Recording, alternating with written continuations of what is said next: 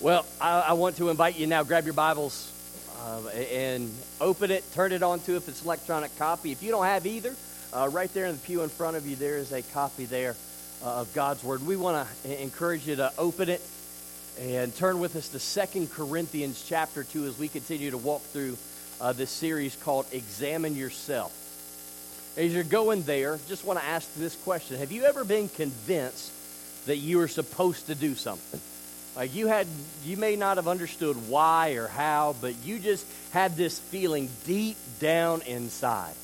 I am supposed to do this. Have you ever felt misunderstood when you try to tell the people, hey, this is what I feel like I'm supposed to do? They ever kind of look at you like you're crazy? You're not alone. You see, a lot of times when we walk by faith, that's exactly what a lot of people are going to look at us like. You're not alone because this is exactly what we're going to see happen in Paul's life. He was following what God was leading him to do, and the people were going, What are you doing? And why are you doing it? But this is what we want to take away this morning. The one big thing is this that being faithful and obedient to God, knowing this, that victory is certain because of Jesus' death on the cross and his resurrection. So let's look at it together. 2 Corinthians chapter 2, starting at verse 12. And I'm going to ask if you're able, would you stand as we honor the reading of God's word? Beginning in verse 12, it says this Furthermore, when I came to Troas to preach Christ's gospel, and a door was opened unto me of the Lord, I had no rest in my spirit, because I found not Titus my brother. But taking my leave of them, I went from thence into Macedonia. Now thanks be unto God, which always causes us to triumph in Christ and make it manifest the savor of his knowledge by us in every place. For we are unto God a sweet savor of Christ in them that are saved and in them that perish. To the one we are the savor of death unto death, and to the other the savor of life unto life. And who is sufficient for these things? For we are not as many which corrupt the word of God, but as of sincerity, but as of God, in the sight of God speak we in Christ. Let's pray together. Father, we thank you for this day. We thank you for your word. And God, we just pray uh, that you would give us ears to hear and hearts to receive the truth of your word this morning. In Jesus' name, amen. And you may be seated. Again, the one big thing is this that we are to be faithful and obedient to God, knowing that victory is certain because of Jesus' death on the cross and his resurrection. So, the outline that you have in front of you in your bulletin, we're going to chop it in half. We're going to do the first half this morning. Lord willing, we'll do the second half of it uh, next week. There's just so much to mine out of these verses that we don't want to rush through it. But one thing that we want to begin by talking about is this God's will. Uh, you know, for a long time, I believed that Second Corinthians is Paul's most personal letter. Um, in it, he's teaching sound doctrine. In it, he is calling people to trust Christ for salvation, but he also, in this book, he shares a lot of the trials and the sufferings and just the difficulty that he has experienced in following God. And that should give us comfort and encouragement because anytime you try to follow God and do what God's asking you to do, sometimes it can feel like a pretty lonely road. Because some people are some people are going to get it and they're going to go, wow, that's amazing, keep it up. And some people are going to go, what in the world are you doing? Like you're, you're a complete goober for doing this. And, and so we have to understand that following God's will, we're not going to, we're not alone. Because what God calls us to, God also goes with us to do. As Paul opens in verse 12, he talks about an open door that God had presented him in the city of Troas. But then all of a sudden, Paul goes, I didn't have any rest in my spirit. In other words, I wasn't supposed to stay in Troas. I, I was supposed to go further and, and go into Macedonia. Now, why would Paul have gone to Troas in the first place? Well, he was trying to meet up with one of his co workers, his co laborers, a man named Titus. You see there in verse uh, 13. He, he's expecting to, to see and get a report from Titus. Why? Because Titus had been in the city of Corinth and Paul previously had wrote a pretty straightforward, at sometimes maybe what seemed like a harsh letter to the church at Corinth, previously. You, you can read it. It's called First Corinthians. And Paul was very concerned about how that church received his message, and he wanted to make sure that everything was okay, that they were, in fact, correcting the sin and they were doing what they were supposed to do. And the thing about it for Paul is, even though he knew he was doing right by confronting it, it still broke his heart. Paul didn't want to hurt anybody. He didn't want to upset people, but he knew I need to do God's will, which means I need to share God's truth. And we need to set things in order here. And so Paul here is facing some discouragement. But even in his discouragement, he knew his hope in Christ was certain. He knew it didn't look good in Corinth right now, didn't look like God was doing a whole lot there, but he knew he was. And so he just continues to persevere through it. And, you know, a parent understands this. The first time you have to discipline your child is a painful process. I mean, we've even come up with a, a, a saying about it, haven't we? This is going to hurt me more than it's going to hurt you. And, so we're, we're trying to explain to our child this is necessary for you, but it doesn't mean I take joy in it. And, this is the same thing that Paul is saying to the church at Corinth. Listen, I was hard on you, I was straightforward because you needed to hear it, but I didn't take any pleasure in it. And so Paul is expecting to meet Titus in the city of Troas and get a report about how things are going in uh, Corinth there. Well, again, like most of us, Paul took no news to be bad news. He shows up to Troas and Titus isn't there. He's like, oh, great. You know, it's kind of like when you go to the doctor and all of a sudden that doctor kind of gets a strange look on their face and goes, you know, I think we need to do some tests on this. Okay? In our minds, what are we thinking? I'm a dead man walking. Like, I better go home, get all my affairs in order because today's it for me right? Or, or, when the boss calls us and says, hey, can you come up to my office? I need to see you for a few minutes. Great. I'm fired. How am I going to pay the bills? How am I going to do? I mean, we're running through all of this. It's kind of comical in a way. But what we're seeing is Paul is going, what's happening in Corinth? Did they receive it? Did they not? He, he's concerned here. But again, he was confident in what he was doing. Part of Paul's discouragement was because of the opposition he was facing by supposed Christians. See, there were false teachers who had come from another city called Galatia. And they would come into these other cities where Paul had been, and they would start creating all sorts of havoc, all sorts of problems. And so they're accusing Paul of things left and right. And so Paul's kind of getting beat down a little bit. What we see is they're saying, well, Paul just makes up his own plans.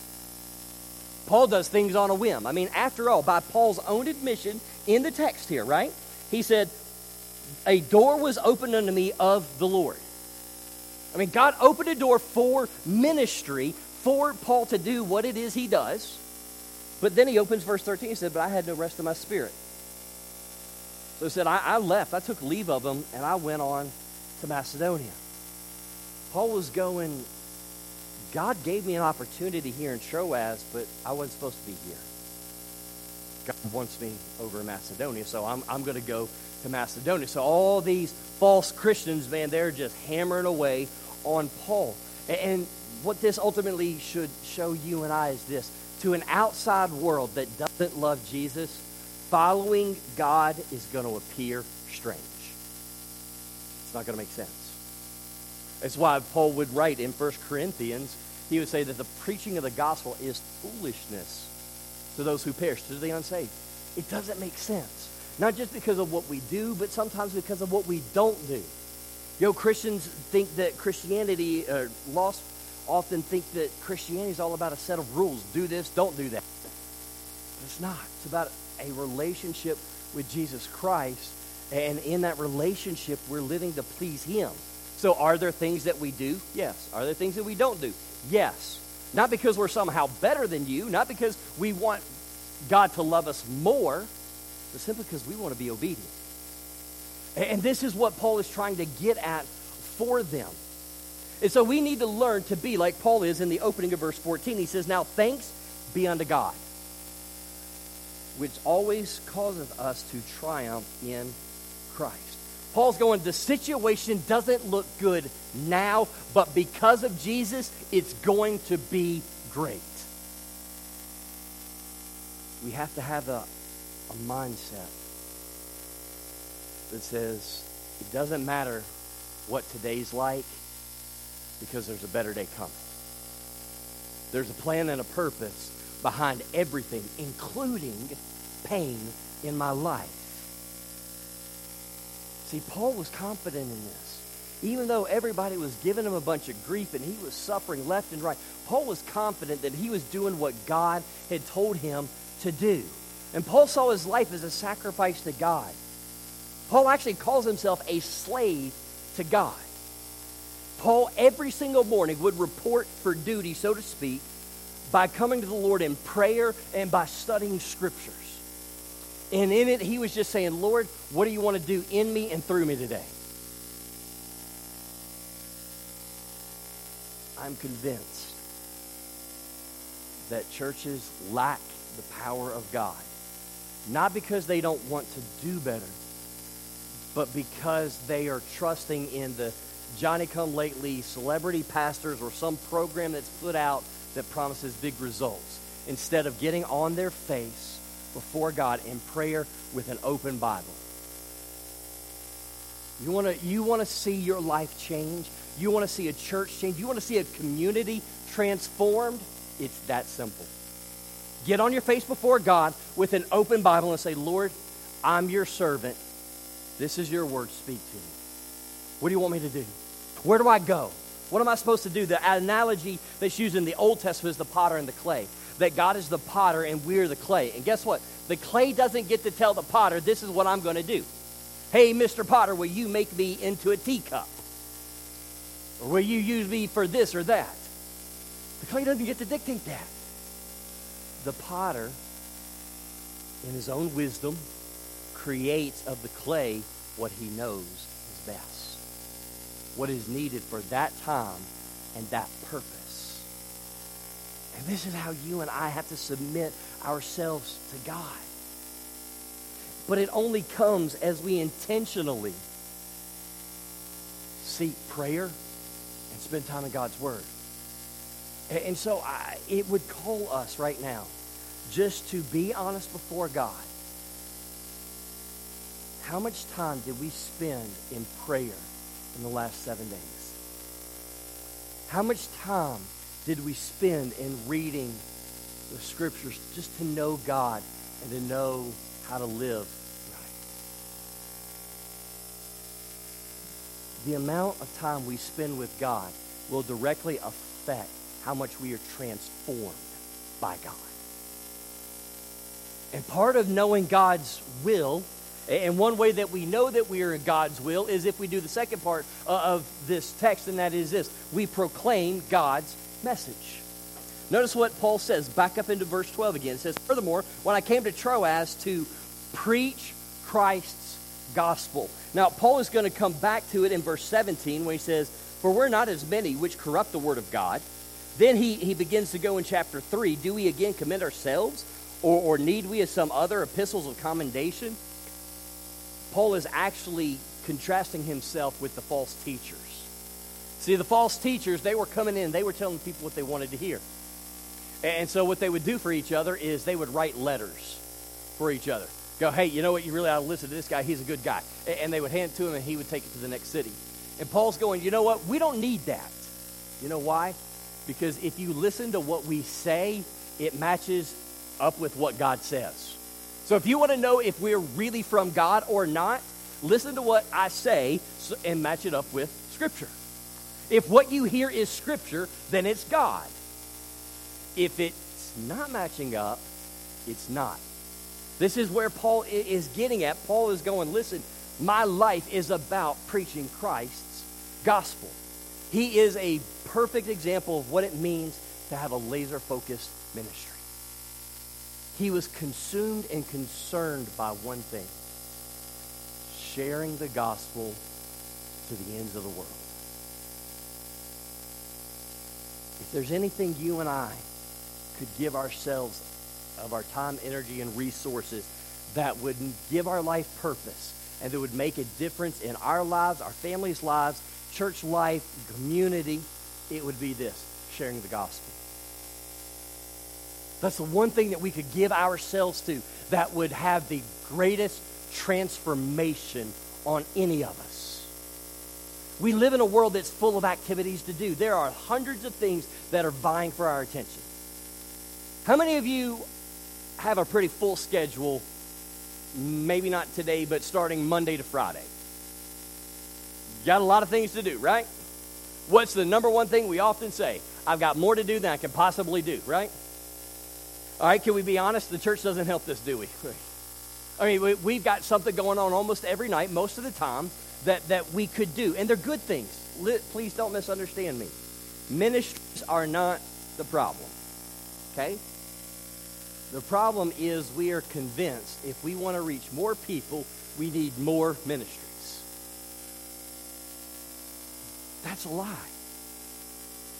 Because that is saying if I'm going to grow God's church, I've got to do it my way. Ministries aren't the issue. The, the, every, the, the real issue is this the lack of mission behind our ministries. Everything we do should be to, for the glory of God, to share the gospel. Jerusalem, Judea, Samaria, and the uttermost parts of the earth. What it says, Acts 1 8, right? For the glory of God, we want to share the, the gospel everywhere we go. Fact of the matter, you know, as a church, our mission is reaching Franklin County for Christ one person at a time. We do it four ways. It's out of Acts 2.42. Through prayer, Bible study, evangelism, fellowship. Four things inform everything we do in sharing the gospel in this community. So we have to always be looking and going, all right, is this a good thing I can be doing? Or is it something God is asking me to do? See, the problem is we get wrapped up and are tied up in our schedules in doing good things while neglecting what God has asked us to do. When we make decisions, the first question we ought to ask, how is doing this going to get the gospel further? How are people going to hear the gospel if we do this today? I think the best way to describe a lot of churches would be this jacks of all trades and masters of none. We got a lot of stuff going on. We look busy. You know, kind of like one of the churches uh, Jesus talked about there in Revelation 3 says, I, I know your reputation. You, you have a reputation of being alive. But I tell you, you're dead. You're doing a lot of stuff. But it's not what I'm asking you to do. And this is where he's getting at. You know, uh, sat down and this, this outline has been put together for a month. And sitting there and just just writing out as God was was laying it out and, and seeing it, two questions came to my mind. And I, I, I dreamed for about 40 minutes writing it. So I, I want you to come into my world. I want you to dream with me for a moment. And here are the two questions. Okay? What if we chopped our ministry calendar in half? and freed up individuals and families to spend more time in the community for the sole purpose of sharing the gospel. What if we just leveraged the relationships that we already have, but we redeemed them to share the gospel? I mean, how many of you have ever gone to Kroger or Food Lion, and though they have 12 checkout lines, Two of them are open. If, you, if you're working at Kroger, please don't take this personal. I mean, you, you created like 10 lanes of self checkout, and only two of those are open. Anyway, all right. But we get annoyed by that, right? Why? I've got time. I've got to go. But what if, what, what if we, we leveraged that time and said, you know what? This inconvenience can actually be a gospel opportunity. Because the person in front of us, guess what? They can't go anywhere. They're waiting to check out. Right? The person behind us, they could go somewhere. They could go to another line. But what if we just use that to ask a simple question? Hey, do you have a church home that you that you regularly attend? If not, man, I'd love to invite you to one. Or if you got the, the, the kind of time, hey, you know, what do you think happens to us when we die? Man, I love that question because everybody's got an opinion on that. What if we, we took those everyday annoyances and we allowed God to redeem them for gospel purposes? Man, that was fun. All right, so here was the other question that, that started my, my mind racing. What if we leveraged every resource we have money, buildings, everything? What if we leveraged it all to reach the community with gospel? What if everything we saw that God has graciously given us, this is a tool and a resource to reach the lost in Franklin County? Man, I'm going to tell you, uh, again, I lost 40 minutes just sitting there writing uh, uh, of what it would be like. So, I mean, what would it take for this to be a reality? How do we, let me ask you this way. How do we live out this, this first half of the text? I'm going to give you the one, one application. We got to have a compassionate heart.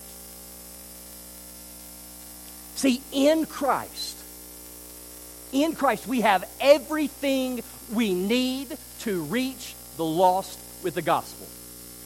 We don't need anything else to fulfill what God has called us to. Because in Jesus, He has given us everything. I mean, you don't really think that Jesus said, don't worry about what you're going to eat or what clothes you're going to wear or where you're going to live, but seek first the kingdom of God. You don't think He said that for nothing, do you? You don't think He inspired the Apostle Paul to write, but my God shall supply all your need according to His riches and glory by Christ Jesus just for kicks and giggles, do you? God was saying, listen, everything you need to know me and to live in a right relationship with me, I've given to you in the person of Jesus Christ. Let him be your everything. What's lacking in a lot of us in a lot of churches is a truly compassionate heart. We're, we're so busy running around trying to be the moral police that we forget to see the people behind it. Now, I'm not saying don't call a duck a duck. I'm not saying that you don't call out sin. Isaiah 5:20 says, "Woe to those who call evil good and good evil." Folks, we have to be honest. If we love them, we're going to tell them the truth. Okay? So we're not saying that. But what we are saying is this we got to stop expecting the lost to live like they're saved. Lost people live like they're lost because they're lost. We got to understand this. As strange as this sounds, what they do isn't the problem. It's the symptom. See, the problem is a desperately wicked, diseased heart. And that is something you and I can do nothing to change. If we run around and, and let's say that we manage to, to make our community and our country and the world, let's say that we managed to legislate morality. And, and they were a bunch of good people doing good things. At the end of the day, what would we have accomplished? Nothing more than paving the road to hell. Because salvation isn't what we do, it's entrusting what Christ did. Should we lobby and, seek reforms? Absolutely. From the standpoint of the gospel.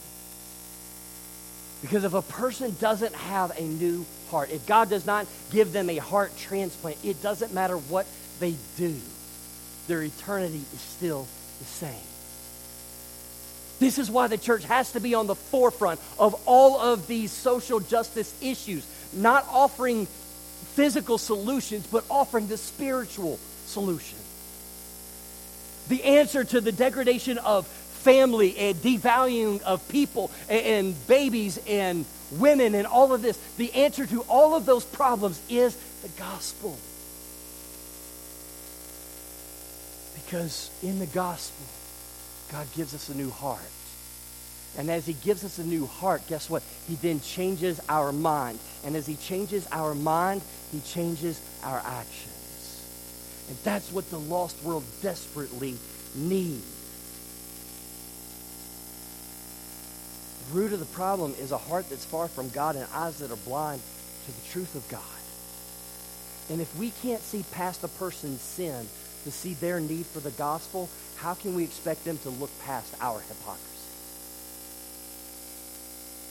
My prayer all week has simply been this. May God give us the eyes to see the world as he sees the world. Not as a group of people to be judged, but as a people to be loved and the one to the gospel for the glory of God and the building up of his kingdom. You want to know the people who often forgive the most? Those who recognize how much God's forgiven them. Flip side of the, the coin is true as well. The people who forgive the least are those who have forgotten what God has forgiven them from or people who have never experienced it to begin with. The most famous verse in all the Bible starts out this way. For God so loved the world. God pursued us. When, when we weren't even thinking about him, we didn't care about him, God pursued us. And if God loved us enough to pursue us in order to save us, why aren't we willing to do the same for those that are far from him? No, you and I cannot save them, but we can, we can share how they can be saved. We just have to love them enough. And we have to remember this. Before the grace of God changed our life, we were just like them. Listen to what it says, Ephesians chapter 2, verses 1 through 3. And you were dead in your trespasses and sins in which you once walked. Following the course of this world, following the prince of the power of the air, the spirit that is now at work in the sons of disobedience, among whom we all once lived in the passions of our flesh, carrying out the desires of the body and the mind and were by nature children of wrath like the rest of mankind. That you in verse 1 is Paul talking about the believers. Before you were saved, you were just like them. And then all of a sudden, Paul flips the entire passage with two words. But God. Listen to verse 4. But God, being rich in mercy, because of the great love with which he loved us. Even when we were dead in trespasses. Man, I love that. God loved us not because we started coming to church or we were a good person. God loved us when we were miserable, wretched sinners. All right, so even when we were dead in our trespasses, he made us alive together with Christ.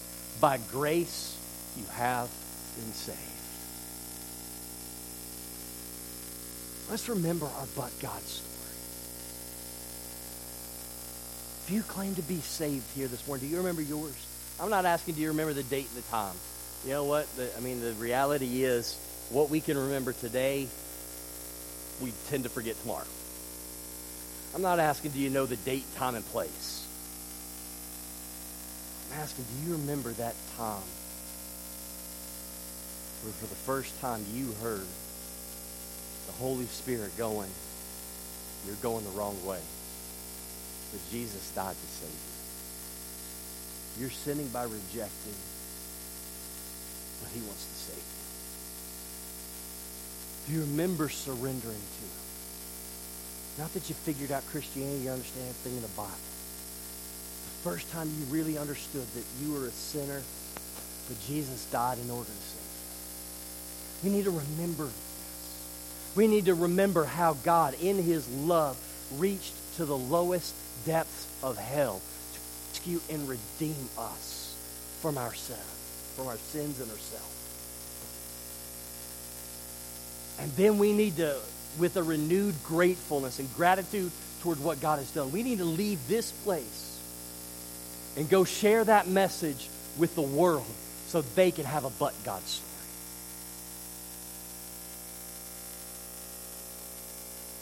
See, here's the thing there are 4 billion people around the world that don't have a relationship with Jesus. That's a big number. I mean, can we just be honest? That's a huge number. It's overwhelming. That's having a to do list that's so long that you're overwhelmed and you don't even know where to start. But God's not asking us to go reach 4 billion people by ourselves. What about your one? Maybe it's somebody in your family. Maybe it's a coworker. Maybe it's an acquaintance that you meet, you know, grocery store, ball field, wherever. But somebody that you know, beyond the shadow of a doubt, they don't have a relationship with Jesus Christ. Would you begin to pray for them by name every day?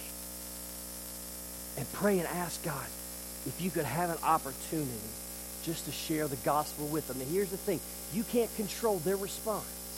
I know we like to, but you can't. All we can do is be faithful to what we know we're to do and then leave the results up to God.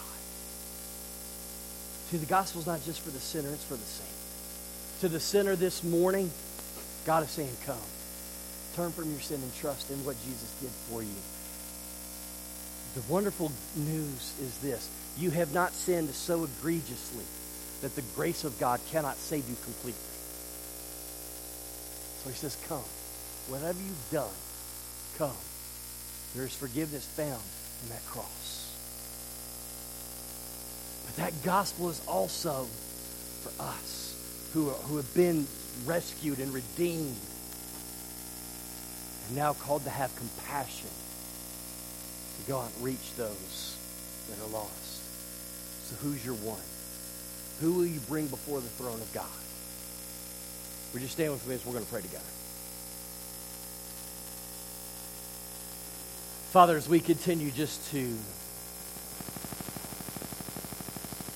to go through this service, Father, we want to pray for everyone who is here. especially for those who have never surrendered to your grace. Father, I thank you for that privilege of being able to share the gospel with them. Just as I'm grateful that someone years ago loved me enough to share the truth with me.